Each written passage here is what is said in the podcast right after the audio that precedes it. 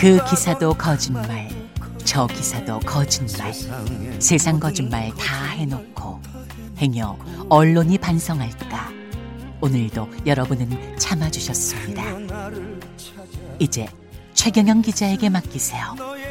가짜뉴스 쏙쏙 다 뽑아내드립니다. 진실탐사 엔터테이너 있는 대로 다 까. 최경영의 경제쇼 플러스. 안녕하십니까. 진실탐사 엔터테이너 있는 대로 다 까. 최경영입니다. 조항조의 거짓말이 오프닝 음악이었습니다. 그 PD분의 선곡 센스 어떻게 생각하십니까?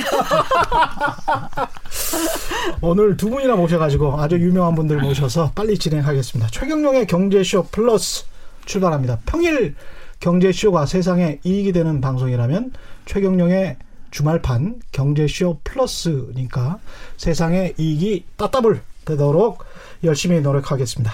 저와 함께해 주실 특별한 손님들입니다. 홍춘욱 송실대학교 금융경제학과 겸임 교수님 나와 계십니다. 안녕하세요. 안녕하세요.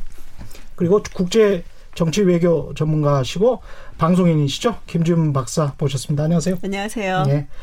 홍춘욱 박사는 베스트셀러 50대 사건으로 보는 돈의 역사. 이게 한 거의 20만 부. 아니, 그것까지는 아직 안 갔습니다. 네. 앞으로 목표랍니다. 예, 예. 우리 고정 패널이니까 뭐 너무 잘 아실 거고. 예. 김준 박사는 너무 유명하신 분이라 우리 KBS 거리의 만찬 진행하셨다가 거기에서 뜨셔서 종횡무진 다른 곳으로 그쪽 PD들을 제가 좀 알고 있는데 상당히 섭섭해 하십니다. 어떻게 방송 재미있으시죠? 아, 예, 뭐. 네, 힘들죠, 방송. 예. 지금 뭐 원래는 국제 정치를 전문으로 하셨죠. 제가 사실은 미국 정치 전문이에요. 아, 미국 예, 원래 전공은 미국 정치였고, 예. 근데 미국 정치를 했더니 한국에 와서는 그 관심이 없더라고요, 미국 정치에. 예. 왜냐하면은 미국하고 한국 간의 관계 이런 건 예. 관심이 많은데 미국 예. 국내 정치에 대해서는 뭐 그렇게 뭐 흥미들이 없으시다가 트럼프 대통령이 이렇게 해성같이 나타나면서 아. 많은 사람들이 역시 변수가 생겨야. 그렇죠. 네. 예. 그렇습니다. 트럼프 대통령이 또 김준 박사를 이렇게 띄웠군요. 네, 뭐 제가 딱히 그분을 굉장히 좋아하는 건 아닌데 그분 덕에 제가 또 뭐 먹고 사는 것도 있고. 네. 알겠습니다. 개인적으로 좀 궁금한 거 있어요? 아, 그냥 뭐 많죠. 네. 하나만. 예, 아니, 시간 없어서. 예. 스윙 스테이트는 다음번에 어떻게 움직일까요? 아, 이거죠.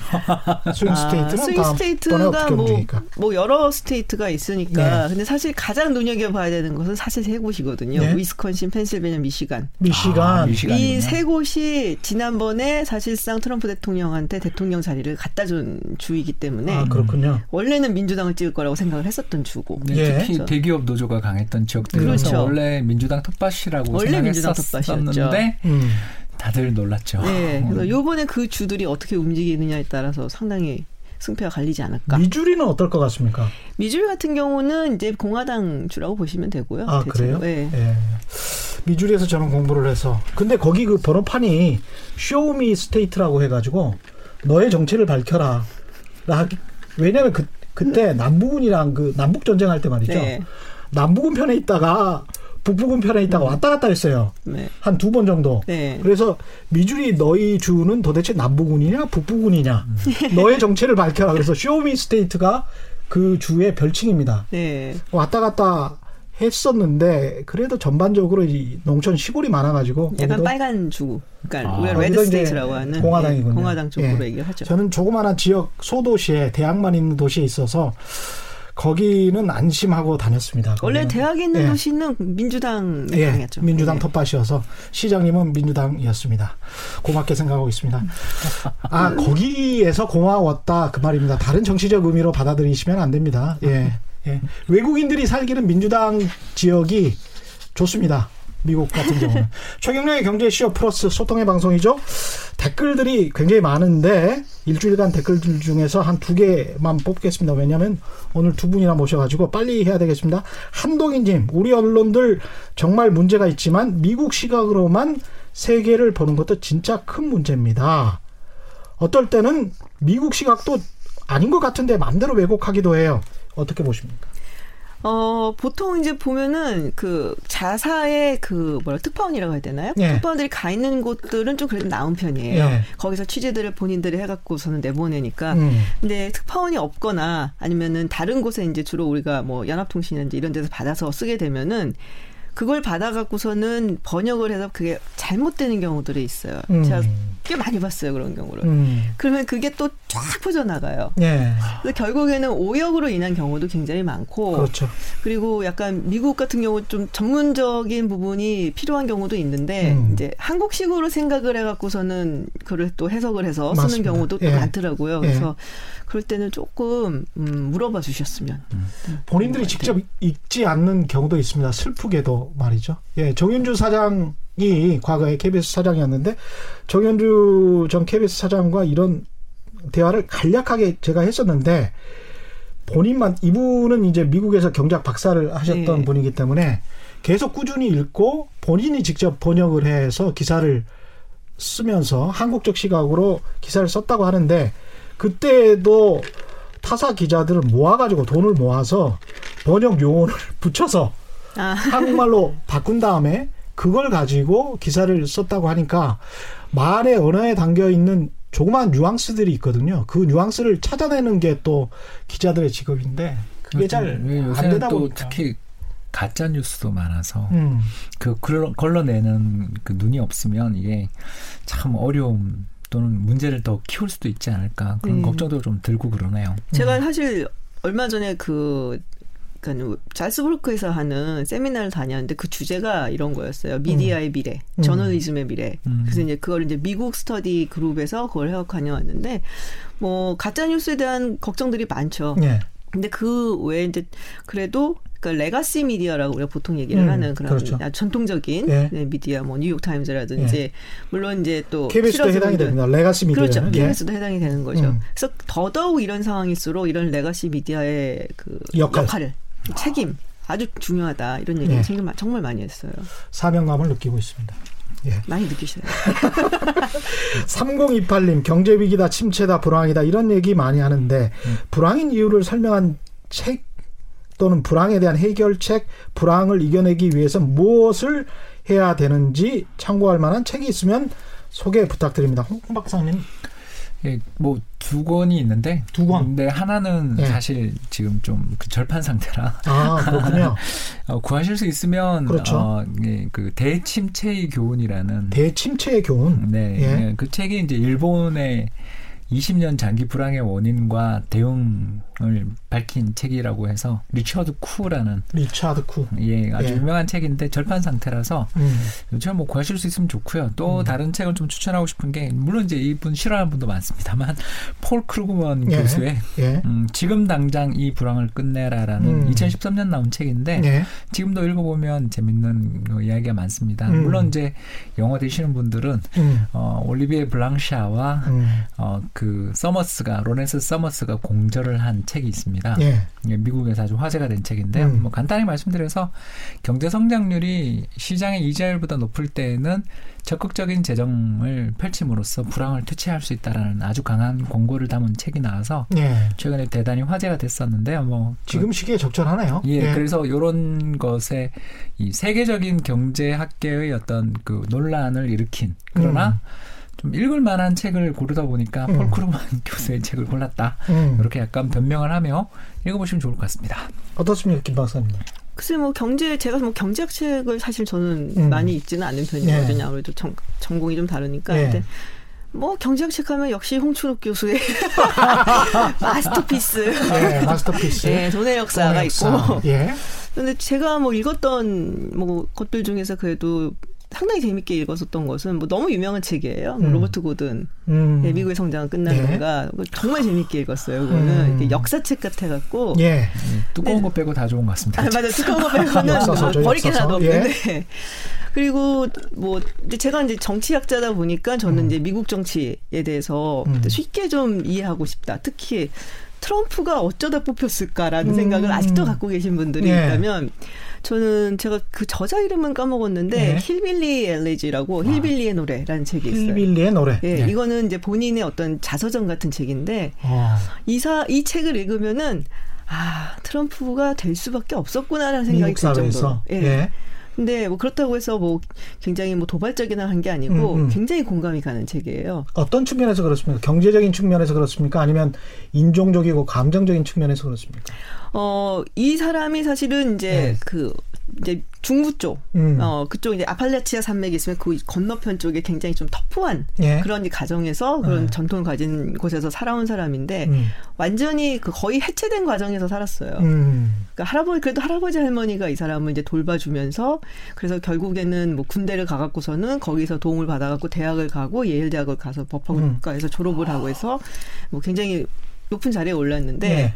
그 사람의 주변에 대한 이야기들을 막 이제 적은 거예요. 자기가 어떻게 해서 여기까지 왔고. 근데 이게 뭐, 그래서 나는 정말 잘났다가 아니라, 얼마나 그 동네에 사는 사람들, 그러니까 굉장히 대다수, 상당히 많은 수의 미국인들이. 보통의 미국인들. 네. 보통의 미국인들이 정말 희망이 없는, 해체된 가정에서, 그리고 환경도 너무 안 좋고, 네. 희망도 없고, 이런 삶을 살 수밖에 없고, 그렇기 때문에 트럼프라는 인물에게 어떻게 신락 같은 희망을 걸고 투표를 하러 갔구나라는 게 굉장히 공감이 가는 그런 책이에요. 재밌어요. 트럼프 대통령을 우파 포퓰리즘 대통령이다. 이렇게 정의할 수 있을까요? 우파라고 말을 해야 될까라는 인종적인 그 부분에 있어서는 분명히 이제 우파인데 네. 또 뭐 인프라 같은 거 막 쓰겠다라고 얘기하는 보호무역 같은 경우는 또 우파의 정책이 원래 공화당의 정책이 그렇죠, 아니거든요. 예. 포퓰리즘은 분명히 맞고 예. 약간 셀렉티브한 네, 좀 그런 부분이 좀 있기는 하죠.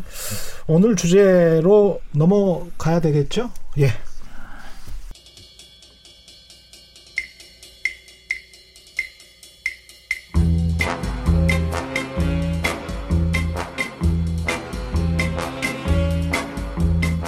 KBS가 자랑하는 진짜 기자 최경영의 경제쇼.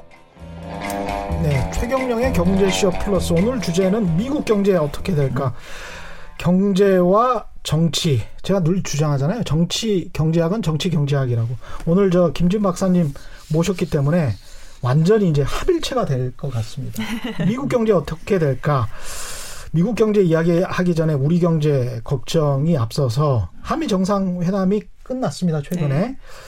어떻게 보셨습니까? 글쎄 뭐 한국 언론에서는 문재인 대통령이 이제 곧 있을 북미 뭐 실무자 협상이라든지 그리고 연내 이제 북미 정상회담이 다시 한번 있었으면 좋겠다.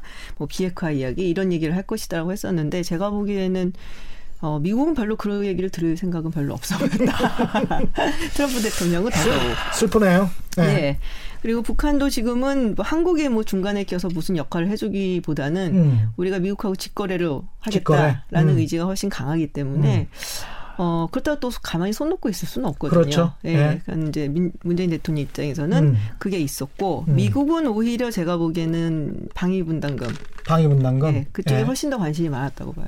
트럼프 대통령 답습니다. 그럼요. 그렇죠. 네. 예. 5조 원 더 올려라 뭐 이런 이야기인가요? 네.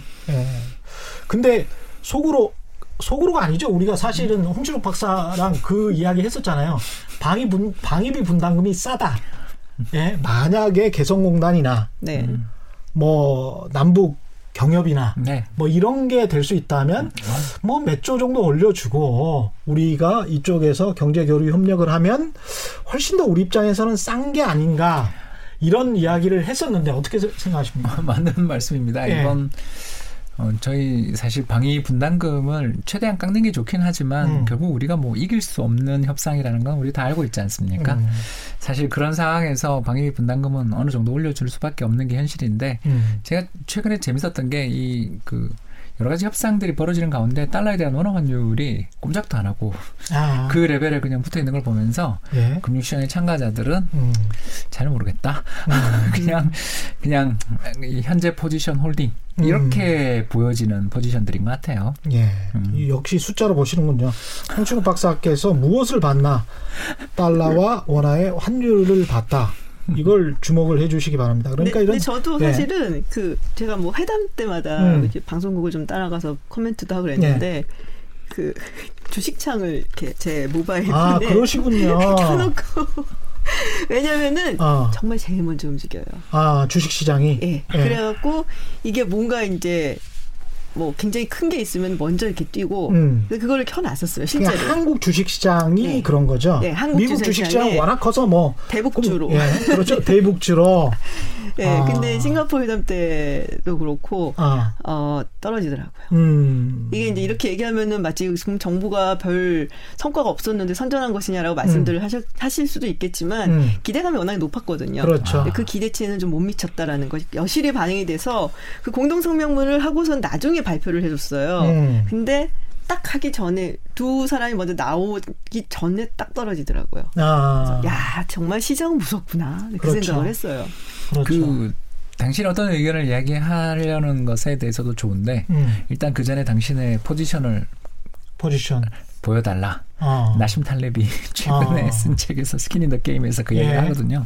이게 뭐냐면 참 좋은 이야기인데 금융시장의 참가자들은 그래서 이게 이익인가요? 손해인가요? 그렇죠. 이걸 따지는 사람들이다 보니까 정남에는 좀 없습니다. 저희가.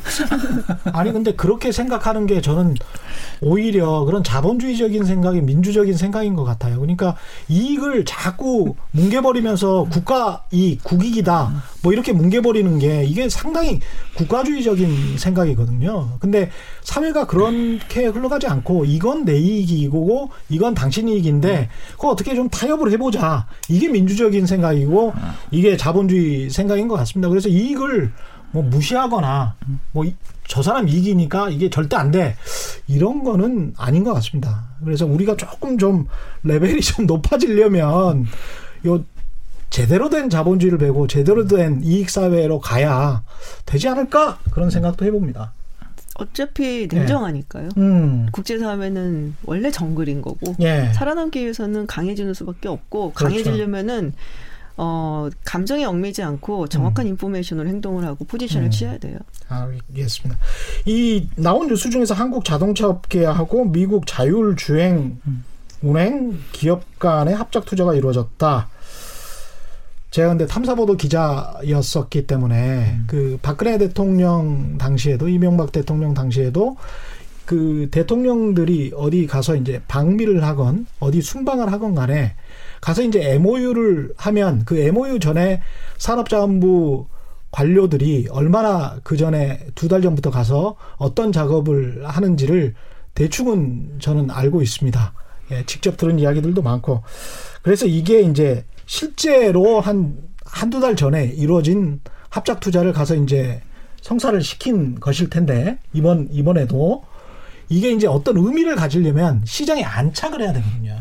그래서 이제 어떤 정부건 간에 홍보 수단으로만 이걸 쓰지 말고 이거 안착시키려고 민간 시장에서 노력을 해야 된다. 그런 측면은 있는 것 같은데 일단은 긍정적으로 봐야 되나요? 저는 MOU는 잘 안 믿어요. 뭐 항상 나오는 거기 때문에. 홍 박사님은 어떻게 생각하세요? 금융시장에서는 긍정적으로 평가하고 있는 것 같습니다. 그렇죠. 현대차 주가 흐름을 보면 확실히 긍정적인 평가를 하고 있습니다. 그러니까 우리나라 자동차 회사들이 좀 이렇게 잘 안 움직이는데 한번 방향을 정하면 꽤 강하다라는 평가들을 많이 받는 편에 속하거든요. 수소차 지금 관련해서도 그렇고 또 자율주행 관련해서 이번에 행동도 그렇고 금융시장의 참가자들 입장에서 볼 때는 일단 늦었지만 그래도 중요한 변화다. 그리고 변화를 하자마자 돈을 또 우리 돈으로 2조가 넘는 큰 돈을 그렇게 투자를 하는 걸 볼 때 이거는 꽤 그전부터 준비를 했고 특히 새로운 어떤 리더십이랄까요? 이런 것들을 보여준다는 측면에서 시장에서는 일단 이번 뭐 타이밍은 뭐 어떤 타이밍인지 저도 잘 모르겠습니다만 괜찮은 행동이다라는 긍정적 평가가 우세한 것 같습니다.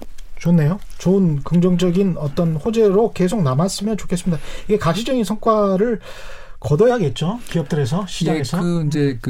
기자회견하는 걸 저도 이렇게 봤는데 아주 현실적으로 접근을 하는 것 같아요.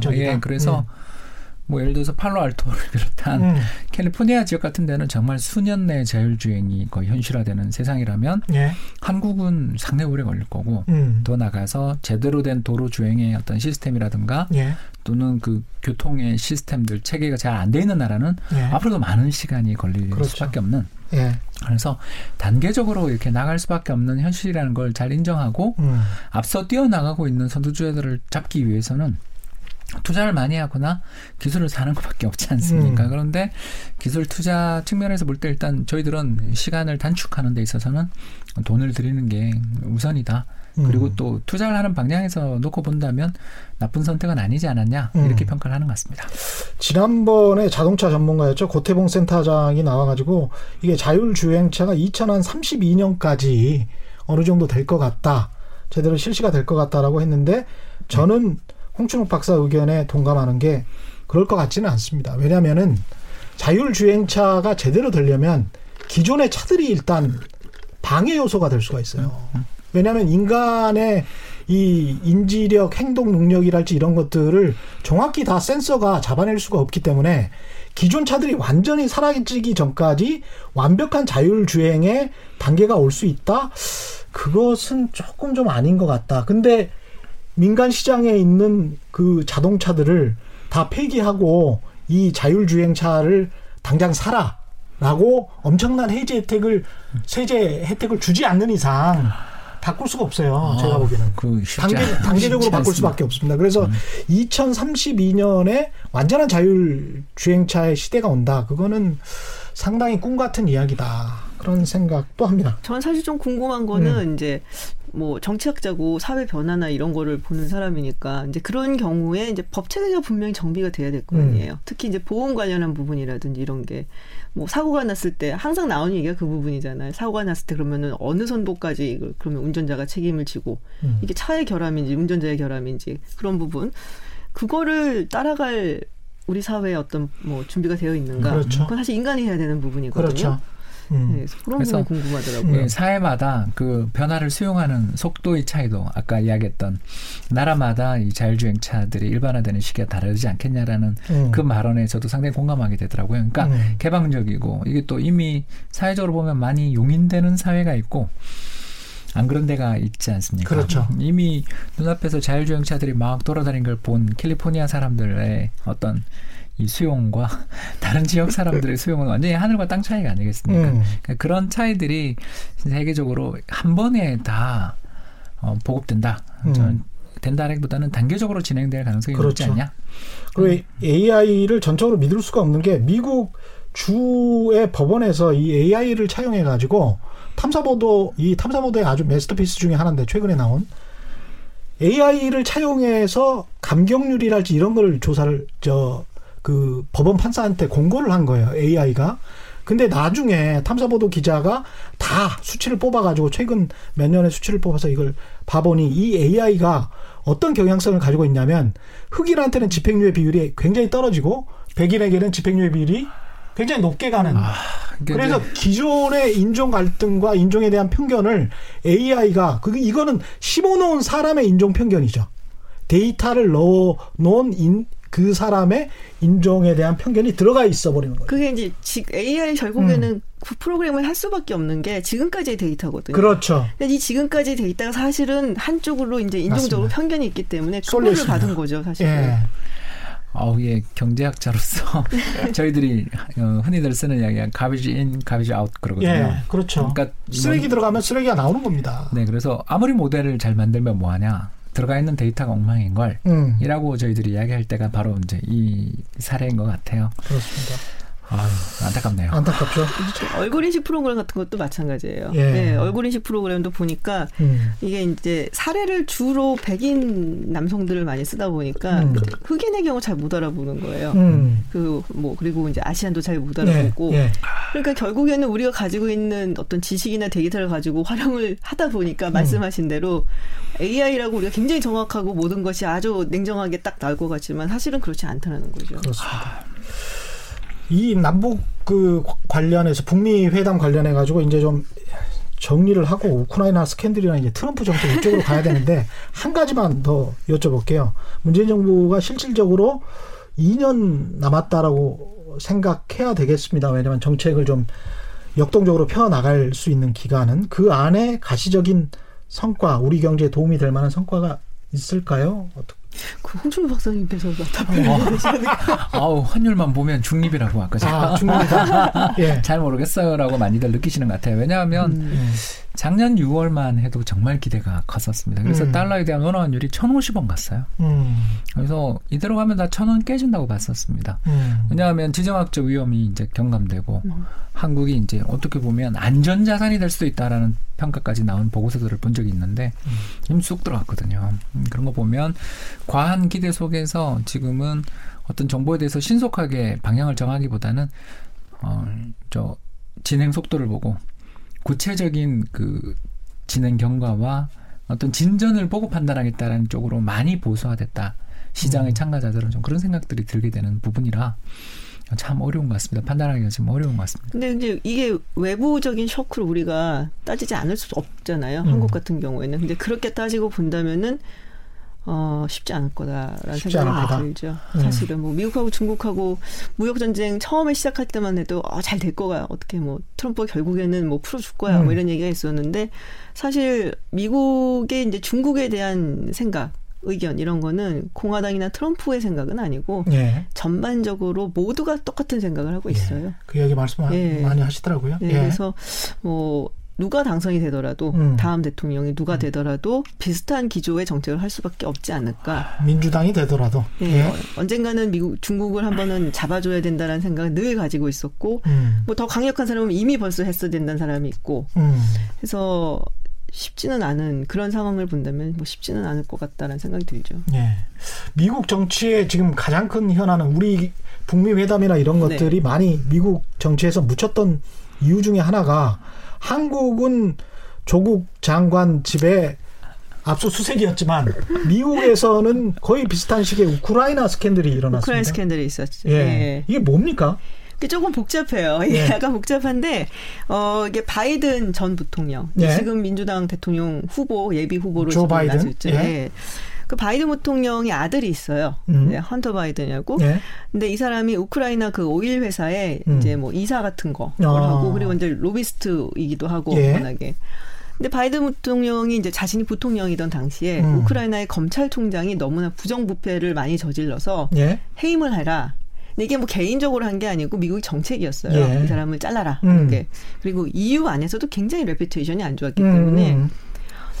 근데 이제 그 사람이 당시에 이제 하고 있었던 것 중에 하나가 이 헌터 바이든, 그 바이든 부통령의 아들이 다니던 그 회사에 대한 조사를 하고 있었던 거죠. 그러니까 이제 트럼프 대통령이 보고서는 이게 이제 이해, 그 컨플릭트 뮤추얼스라고 하죠. 이해상충.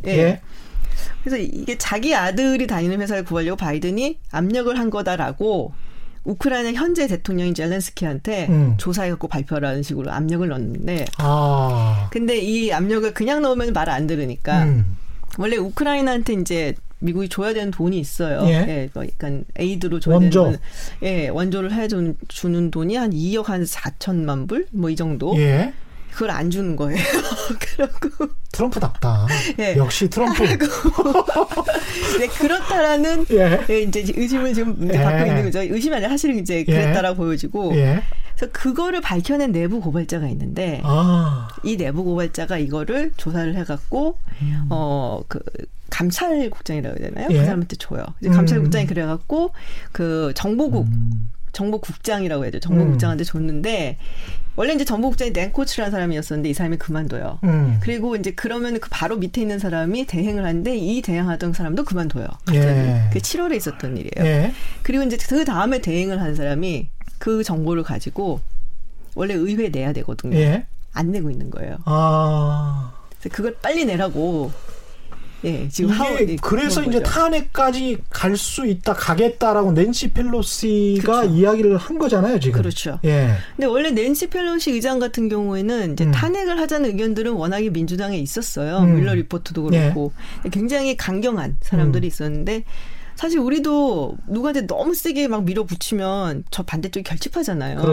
내년에 선거가 있는데 그걸 자칫 잘못했고 역풍 부주면 안 되니까 탄핵 안 한다고 했었는데 이번 사건을 보아하니까 사안이 너무나 시급하고 이거는 이제 민주주의의 입장에서 봤을 때 안 하면 안 되겠다. 해야만 되겠다라는 생각을 한 것 같아요. 예. 그래서 어떻게 보면 상당히 큰 이슈로 지금 뭐 올라오고 있죠. 그렇군요. 이게 이런 식으로 이제 우크라이나 스캔들이 일어나고 그러면 혹시나 또 우리 트럼프 대통령께서 야, 그러면 어떻게 좀 저 북한이랑도 어떻게 좀 해보고 중국이랑도 어떻게 해서 이걸 시선을 좀 돌려야 되지 않을까? 이런 현명한 판단을 해주시면 좋은데 어떻게 생각하세요? 아, 이 새로운 사건을 터뜨려서 이걸 덮으려고 들까봐 그게 걱정인 거 아니겠습니까? 우리가? 아, 오히려 새로운 일을 또 저지를 수도 있겠군요. 예, 작년 중간 선거에서 이제 사실 상원은 공화당이 이겼는데 이겼다기보다는 유리한 게임을 그냥 그대로 끝났죠. 왜냐하면 그 민주당 상원 의원들만 선거를 했어요. 거의 예, 그 상원 의원 3분의 1을 교체하는 선거가 중간 선거인데 거기 대상이 되는 지역구가 전부 민주당 상원 의원 지역구여서 현직들 입장에서는 당연히 재선하는 게 최선이지만 그거 쉽지 않잖아요. 왜냐하면 실책이 있을 수도 있고 공격받을 수도 있으니까. 그래서 상원은 결국 공화당한테 넘어갔고 하원은 이제 민주당이 이겼습니다. 그러니까 민주당이 하원 이긴 게 진짜 오래간만의 일이죠. 거의 그 오바마 대통령 초 그때 이후 처음입니다. 네, 맞아요. 아무튼 이렇게 힘들게 선거를 치르고 나니까 이제 문제가 생긴 게 바로 그 의회를 잃어버린 상황에서 특히 그 예산은 하원이 쥐고 있거든요. 그래서 하원이 훨씬 더 권력이 세다고 생각하시면 됩니다. 그 하원이 과연 이제 그 정책 박사는 이쪽이시고 아니 저희 경제 전망을 하는 게 예. 선거랑 이렇게 연관이 있는지 이번에 처음 알았습니다. 정말 트럼프 대통령 때문에 이렇게 미국 선거제도가 복잡하다는 것도 처음 알았고요. 에팔레치아 사람들이 그렇게 왔다 갔다 한다는 것, 스윙 스테이트라는 것도 처음 알았습니다. 오늘 힐빌리 아까 이야기하셨는데 여러 책을 읽게 만드는 이 환경 때문에 제 이코노미스트들, 경제학자들이 강제 공부를 당하고 있는데요. 아무튼 뭐 하고 싶었던 이야기는 내년 예산안 쉽지 않아 보인다. 이게 이제 저희의 걱정인 거죠. 이코노미스트들 입장에서 2017년 말에 있었던 대폭적인 감세가 2018, 2019년 미국 경제 성장률을 회복시킨데 사람마다 다릅니다만 일정 기여를 했다라는 게 대부분의 중론인데 문제는 이제 그 대충 그 효과가 2019년으로 끝나거든요. 그렇다면 2020년 예산안에 이제 내년에 집행돼야 되는 예산안에 대대적인 어떤 경기 부양 정책을 담자라는 게 트럼프 대통령의 주장인 거고 거기에 맨날 경기 부양 책이구만요. 트럼프 대통령 입장에서는 그렇게 경제 성장률이 좋은데 계속 경기 부양이야. 트럼프 대통령의 정책에 대해서 앞서 김 박사님이 잘 이야기하셨지만 이 양반 정책은 종잡을 수가 없다라고 저희들이 많이 보는 게 일단 공화당은요 긴축 재정이 기본이고 감세 엄청 좋아합니다. 그렇죠.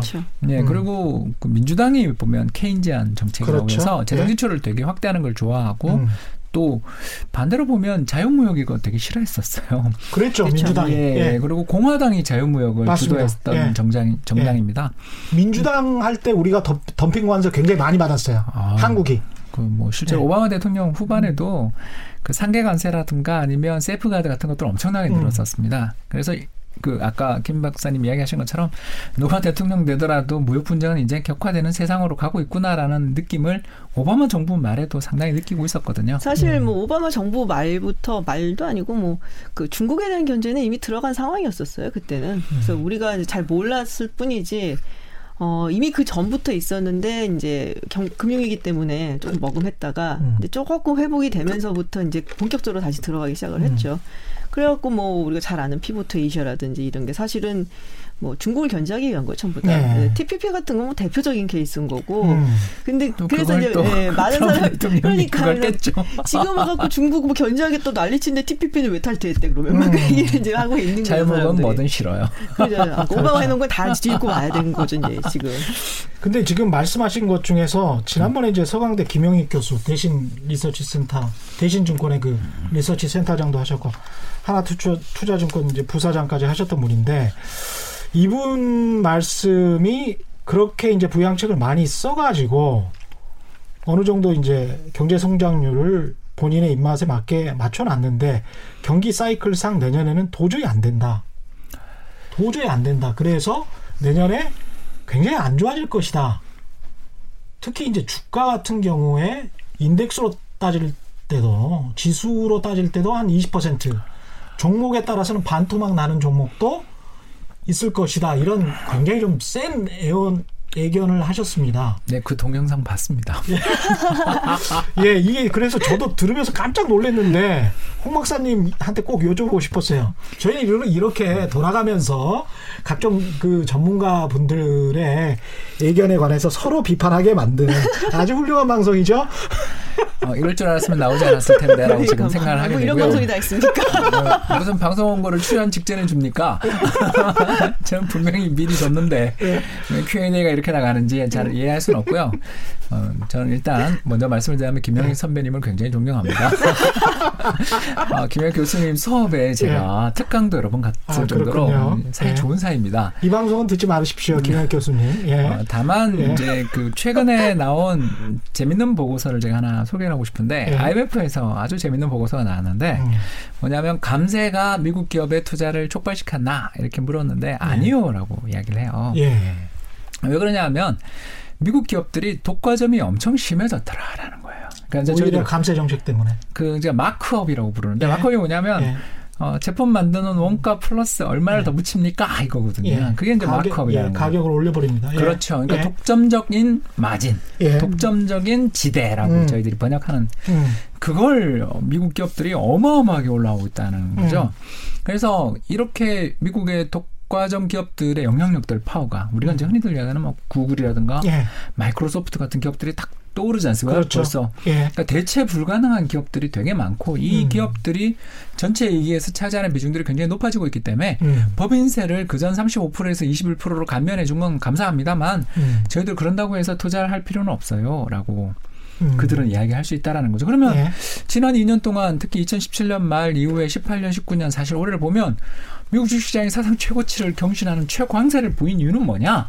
물으면 결국 기업 투자가 늘어났기 때문이잖아요. 또 왜 늘어났나? 이렇게 물어보면 이 두 가지들 하라는 거죠. 하나는 부동산 가격이 너무 많이 올랐어요. 부동산 가격이 많이 올랐다. 기업들 입장에서 자기가 들고 있는 자산의 가치도 상승하고 투자를 해서 하는 게 설비 투자만 꼭 할 필요가 없고 구조물이라든가 토지 건설물도 투자를 해야 되는데 그 가격이 급등하고 있는데 투자 안 할 이유가 없다라는 게 첫 번째였다면 이제 두 번째가 이런 감세를 기업에게만 한 게 아니라 자본 차익 과세라든가 개인 소득세에 대해서도 감세를 해줬거든요. 아, 그랬습니까? 주식시장에 대해서도? 주식시장에도 해줬죠. 그래서 그러니까 이제 그 조건들을 완화해줬습니다. 최고 소득세율 이런 것들을 인하해주는 등의 정책들을 펼치면서 경제에 되게 그 소비자들의 지출을 크게 늘리면서 소비자 지출이 늘어나면 기업 입장에서 당연히 투자를 늘리지 않냐 이렇게 이제 두 가지로 설명을 IMF에서는 하더라라는 거죠. 여기서 IMF가 마지막에 이제 하고 싶었던 이야기는 사실 결론에 있는데. 그러면 앞으로 미래 전망은 어떠냐 이렇게 얘기했더니 불확실성이 최대의 걸림돌이다 이렇게 이야기를 하더라라는 거예요. uncertainty라는 아주 요새 많이 쓰이는 표현이잖아요. 불확실성 하면 또 트럼프 아니겠습니까? 그렇습니다. 트럼프 하면 또 불확실성이죠. 그 불확실성을 높인 가장 큰 요인이 뭐냐? 그만 좀 싸워라 중국이랑 라는 게 결론이었던 거죠. 사업을 하는 사람 입장에서 아까도 이야기한 것처럼 개인 소비자 지출들이 늘어나는 경우에 지출을 늘리면 투자도 늘리고 고용도 늘리고 좋은데 문제는 국내 매출만 있냐. 해외 매출도 기업들이 많이 걸려 있는데 언제 자기가 수출하는 제품에 대해서 관세를 중국이 때릴 수도 있는 부과할 수도 있는 상황에서 그걸 계속 미국과 중국 간의 무역전쟁을 펼쳐나가면 기업이 뭘 믿고 투자를 하고 고용을 하겠냐. 따라서 현재 내년 경제성장률 전망의 최대 걸림돌은 미국과 중국 간의 무역 분쟁이다. 따라서 요거를 해소시키면 감세 추가 감세 안 해도 얼마든지 내년 경기 좋아진다라고 IMF는 이야기하는 거고요. 저는 이 IMF 의견에 상당히 저는 공감하게 되거든요. 그래서 올라요 떨어져요? 그래서 저는 아까 방금 말씀하신 것처럼 최 기자가 처음에 이야기하셨잖아요. 뭐냐 하면 지금 탄핵 위기에 딴 데랑 싸우고 있을 여가가 없어서 미국과 중국 간의 무역 분쟁이 잘만 완화된다라고 하는 그 전제대로라면 내년도 나쁘지 않다. 내년도 나쁘지 않다. IMF의 이야기를 빌어서 호가 호의를 좀 했습니다. 제가 김영익 교수님 홍준욱 박사의 의견이 아니고요. IMF의 의견입니다. IMF의 의견으로. 단서를 되게 많이 달았죠. 반박을 하셨습니다. 트럼프가 탄핵될 가능성은 없죠? 거의 없죠. 거의 없죠. 예, 이게 뭐 일단은 하원이야 뭐 민주당이 과반 이상을 차지하고 있으니까 넘어간다 해도 상원에서 3분의 2가 찬성을 해줘야 되기 때문에 예. 그럴 가능성은 뭐 거의 없고. 실제로 닉슨조차도 탄핵되지 않았습니다. 그렇죠. 스스로 내려왔죠. 닉슨 같은 경우는. 예. 재선 가능성은? 그거는 지금 봐야 돼요, 사실은. 민주당 쪽에 이제 누가 후보로 되느냐. 예, 지금 보니까는 아무래도 뭐 바이든 그리고 워런, 샌더스로 셋으로 좁혀지는 것 같아요. 그리고 요새 들어서는 워런, 엘리자베스 워런 상원의원이 굉장히 많이 치고 올라가고 있거든요. 그래서 글쎄 워런 상원의원 같은 경우는 사실은 상당히 좀 왼쪽에 속해 있는 사람이에요. 그래서 워런이든 샌더스든 되면은 그래서 트럼프랑 맞붙는다면은 분명히 이제 트럼프가 이번에 제일 많이 써먹을 레토릭은 소셜리스트.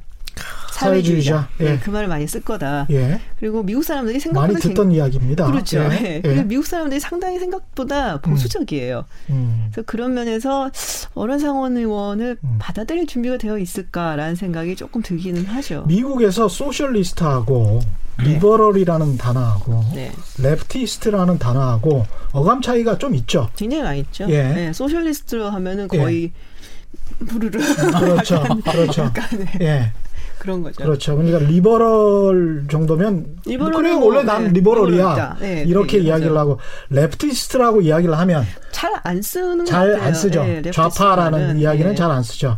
우리나라에서 이제 좌파 빨갱이라고 하면 사회주의를 넘어서 거의 정부 이런 어감이기 때문에 우리나라에서는 훨씬 더 심한 어감이 되는 좀 것이고요. 좀 세죠. 예. 어감이 이제 빨자가 들어가면 이제 좀 어감이 센데 이제 주로 리버럴이라고 하면 뭐 단순히 이게 뭐랄까요 경제적인 부분이라든지 정치적인 부분 포함뿐만 아니라 있잖아요.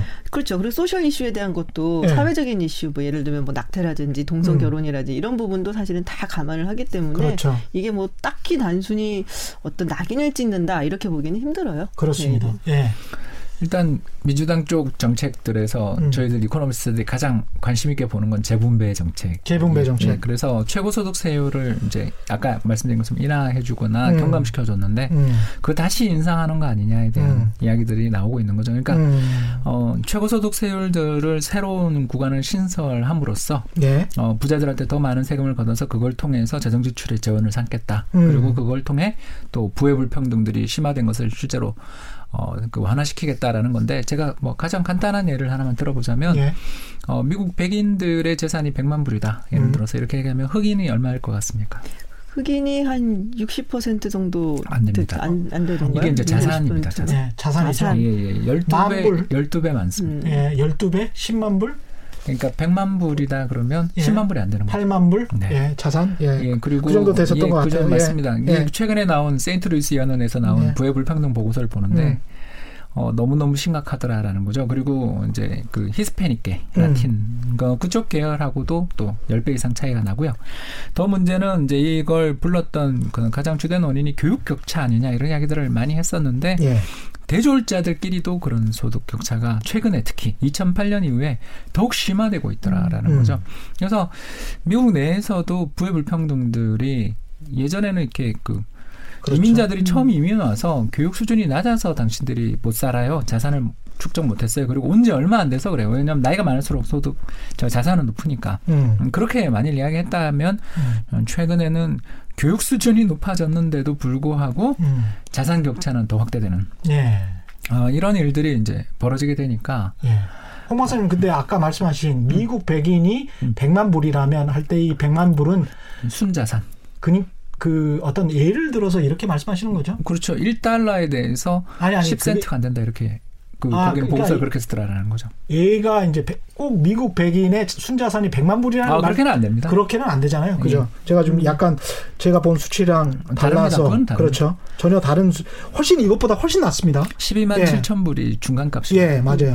그다음에 이제 미국 사람들이 생각보다 돈이 되게 없는 게 지난번에 2008년 금융위기 났을 때도 가령 백인 전체가 가지고 있는 현금이 몇천 불밖에 안 됐고 거기에 한 인구의 거의 이제 절반인 백인이 아닌 사람들, 거기서 논 화이트라고 하는데 백인이 아닌 사람들이 제 기억에 한 700불 정도 됐었던 것 같아요. 그러니까 소득, 예. 자산 얘기를 하죠. 소득 예. 같은 경우는 이제 굉장히 또 그거보다는 차이가 좀 덜 나긴 하지만. 소득은 5만 2천 불. 소득이 진짜 없더라고 이 사람들이. 소득이 한 50% 정도를 제가 참고로 이게 가게인데 그렇습니다. 예. 예. 개개인이 아니고요. 그 문제가 사실 그 되게 얘기가 많이 나왔었고 제가 그래서 생각이 굉장히 뭐 좀 유명해졌었던 그 아실 거예요 박사님도 그 게츠비 커브라고 있잖아요. 게츠비 곡선. 부의 불평등. 세대 간에 어떻게 네. 이전되는가. 그러니까 이제 자산 자기 아버지가 부자인 경우하고 그리고선 자기 아들이 그러면은 얼마만큼 그 부에 의해서 영향을 받느냐. 그러니까는 부가 얼마나 대물림 되느냐 하고 부의 불평등 관계를 봤더니 이게 정의 관계인 거예요. 그러니까 불평등한 국가일수록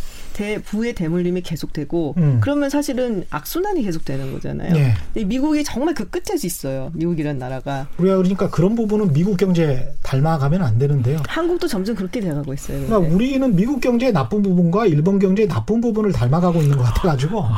아니, 그렇게 단정적으로 이야기하시면 안 됩니다. 같아서 걱정이 된다. 아직까지는 예. 우리나라 사회동성은 예. 여전히 살아있는 나라인데 예. 이제 고쳐가 될까봐 예. 특히 이제 최근에 있었던 그 정치적 이슈 그게 왜 그렇게 사람들이 많이 SNS에서 그렇게 화들을 냈는가를 생각해 보면 우리도 이제 아까 이야기했던 사회적 이동성이 떨어지는 것이 학벌을 통해 그거를 그렇죠. 네, 떨어뜨리는 예. 거 아닌가. 예. 그러니까 부모 학벌이 좋으면 자녀 학벌이 좋아지는 방향으로 가는 데 있어서 그 어떻게 보면 굉장히 좁은 그 망을 어떻게 그렇게 쉽게 잘 뚫느냐에 대한 처음에는 놀라움에서 시작해서 이게 옳냐 그르냐를 떠난 문제처럼 돼버려서 이렇게 화가 났던 것처럼 미국 사회 내에서 굉장히 심각하거든요. 아까 제가 말씀드린 것처럼 2008년 이후에 성장 탄력이 둔화되는 가운데 감세 정책이 가해지니까 이 자산의 불평등이 더욱더 심화되는 것을 발견할 수가 있었어요. 대졸자들끼리도. 근데 예. 교육의 불평등이라 해갖고 우리처럼 생각하시면 안 돼요. 우리처럼 좀 약간 시골 학교고 서울 학교고 사교육 많이 하고 이런 정도의 수준이 아니라 제가 되게 재미있게 읽었던 책 중에 이제 포트남 교수의 그 우리의 아이들 뭐 아워 키즈라는 책이 있는데 예. 보면 거기는 굉장히 유명한 책이죠. 거기 보면 그냥 좀 잘 사는 애들과 좀 못 사는 애들이 아니고 정말 엄마가 때려 부어갖고 사교육하고 네. 막 키우는 애들이 있고. 네.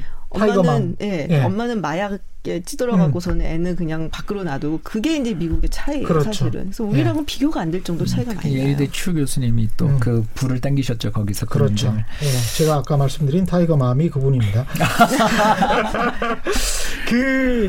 다른 그 지표 하나 소개해드리면 미국의 아까 그 중간소득 정도가 MBC에 보도했는데 중간소득 정도가 한 달에 한 300만 원 정도 수준입니다. 미국의 국민소득이 1인당 GDP가 한 6만 2천 불 정도인데 한 달에 300만 원 정도 받는 사람들이 전체 인구의 한 50%라는 거는 상당히 낮은 수치고요. 그다음에 최근에 이제 타임즈에서 이런 보도가 나왔었는데 그러니까 이게 지금 계속 지적되는 것이 법인세 감면해봐야 소용없더라. 이 부의 격차가 오히려 커진다. 근데 이제 타임즈에서 최근에 나왔던 보도는 1979년과 2018년에 그 인플레이션을 조정해서 인플레이션을 감안해서 하위 10%가 받는 시간당 임금을 조사했더니 1979년에도 11불, 2018년에도 11불. 단 1불도 오르지 않았다. 아주 충격적인 결과. 마이너스 순자산 가계 비중이 12%랍니다. 예, 전체 가계의 마이너스 소득이 아닌 마이너스 순자산이 그렇죠. 빚을 지고 살고 빚이 훨씬 더 많은 분이 전체 가계 12% 정도가 되니까 이거가 아마 미국 다음 차기 대선에서 이제 트럼프 대통령은 이렇게 하겠죠. 내가 경제를 위대하게 만들었다. 그렇죠. 그렇게 얘기할 때 이제 공격하고 있는 민주당 진영에서는 불평등이 이렇게 심화됐는데 무슨 소리 하냐. 이게 근데 영향을 줄까요? 이런 논쟁들이? 수치는 사실은 영향을 별로 안 줘요. 외국 사람들도 이렇게 막 관심이 있으면서 막 논쟁을 하는데 네. 미국 사람들은 모르더란 말이죠. 근데 예. 원래 이제 우리가 보통 생각하기에 뭐 투표를 해도 그렇고 뭔가 물건을 사도 그렇고 투자를 해도 그런데 인간이 굉장히 합리적으로 생각을 하고 해야 되거든요. 근데 인간은 굉장히 합리적이지 않다라는 것이 이미 요새 이제 뭐 행동경제학이라든지 이런 데 보면 많이 나왔어요. 예. 특히나 투표를 하거나 뭐 정치적인 행위를 할 때는 훨씬 더 그런 경향을 많이 보이고 내가 뭐 누구를 찍겠다고 마음을 먹으면 그 사람이 경제를 말아먹든 뭐가 어떻게 됐든 간에 그 사람을 찍는 거고 네. 그리고 뭔가 이유를 찾아서 꼭 찍죠. 그런 사람을. 근데 이 사람은 뭐 죽어도 나는 싫다 그러면은 뭐 아무리 좋아도 아무리 다른 것들이 다 좋고 나한테 이득이 된다고 하더라도 안 찍죠. 그래서 그런 이제 편향성이 항상 누구나 가지고 있고 거기에 굉장히 충실하게 행동하는 게 인간이기 때문에 그렇게 따지면은 저 가난한 남부에 있는 남부주에 그렇죠. 있는 사람들은 도대체 뭘 해줬길래 트럼프를 찍는 것이며 그렇죠. 그래서 뭐 그런 되게 유명한 책들이 많거든요. 논문이나. 그래서 사실 요번에 그래서 제가 민주당 경선이라든지 이런 걸 보면서 뭐 버니 샌더스라든지 엘리자베스 워런 같은 사람들이 뜨는 걸 보니까 아, 민주당의 성격도 상당히 많이 바뀌겠구나. 바뀌겠다. 네. 유권자들의 네. 정치적 지형이 양극화되고 있다. 완전히 달라지는 연구들이 최근에 많이 나오고 네. 있습니다. 버니 샌더스는 민주당 내에서도 좌파입니다. 굉장히 예. 좌파죠. 예. 근데 이제 뭐가 또 굉장히 흥미롭기도 하고 약간 뭐 만약에 민주당의 편을 든다면 약간 우려스럽기도 한 면이냐면은 굉장히 좌파이지만은 이제 저는 얘기를 뉴잉글랜드식 민주당이라고 생각을 해요. 약간 굉장히 원래 민주당이 뭐 이민자들도 많고 그리고 저소득층도 많고 그러기 때문에 교육 수준이 조금 낮은 편이에요. 예, 공화당보다. 예. 근데 요새 들어서 민주당 교육 수준이 굉장히 높이 올라가고 있어요. 그리고 이 사람들을 이제 지지하는 특히 버니 샌더스나 워런 같은 사람을 지지하는 사람들 보면은 상당히 화이트예요. 백인들이 많고 예. 많이 배웠고 그리고 그 이성적으로 합리적으로 진보적인 생각을 많이 하는 사람들인데 예.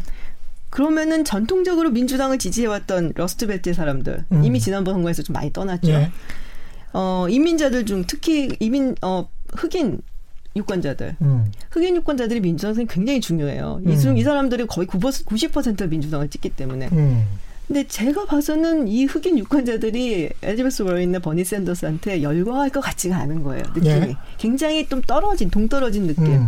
물론 두 사람 모두 흑인의 민권 운동을 위해서 굉장히 노력을 많이 했고 그런 바가 있기는 하지만 뭐라 그러지? 이 선거라는 거는 정치인과 나이가 뭔가 공감대가 있어야 되는데 제가 했던 첫 번째 질문으로 돌아가서 결국 스윙 스테이트는 이번에 트럼프를 찍는다라는 그런 이야기로 들립니다. 그 뉘앙스가 계속 그렇게 지금 말씀을 하시는데 불안한데. 바이든은 예? 그래도 좀 나아요. 흑인들한테. 왜냐하면 오바마 행정부에서 부통령을 했던 사람. 근데 우리가 익숙해져서 또 트럼프가 돼도 괜찮을라나? 많은 사람들은 제발 좀 안 됐으면 좋겠다라는 예. 얘기들을 하더라고요. 예. 예. 그러니까 한 4년 당했으니까 그 패턴을 알잖아요. 이제 아, 또 시작이구나 뭐 이러면서 아시겠어요? 아, 패턴을 예측할 수 있으세요? 아니, 그러니까 패턴을 예측한다기보다는 아 그냥 또 트윗하겠구나 뭐 이런. 어떻게 해야 되는 겁니까? 이 사람.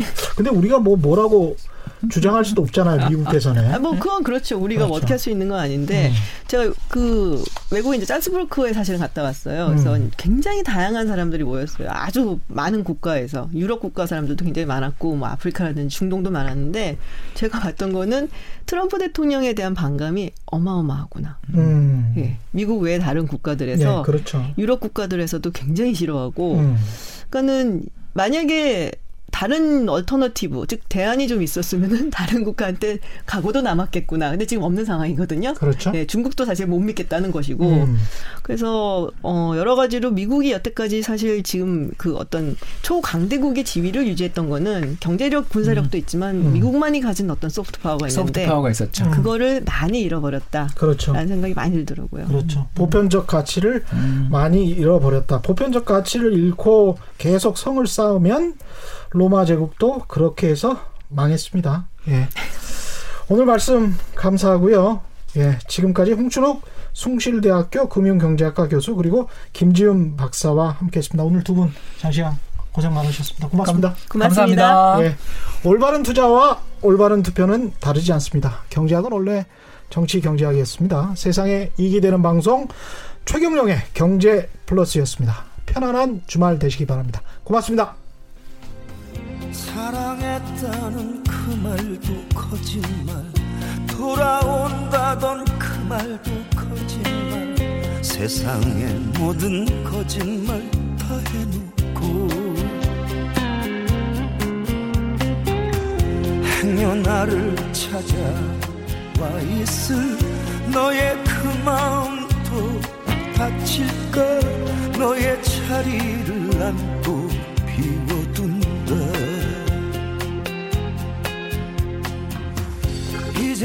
이상 속아서는 안 되지. 이젠 더 이상 믿어서는 안 되지. 하지만 그게 말처럼 쉽지 않아.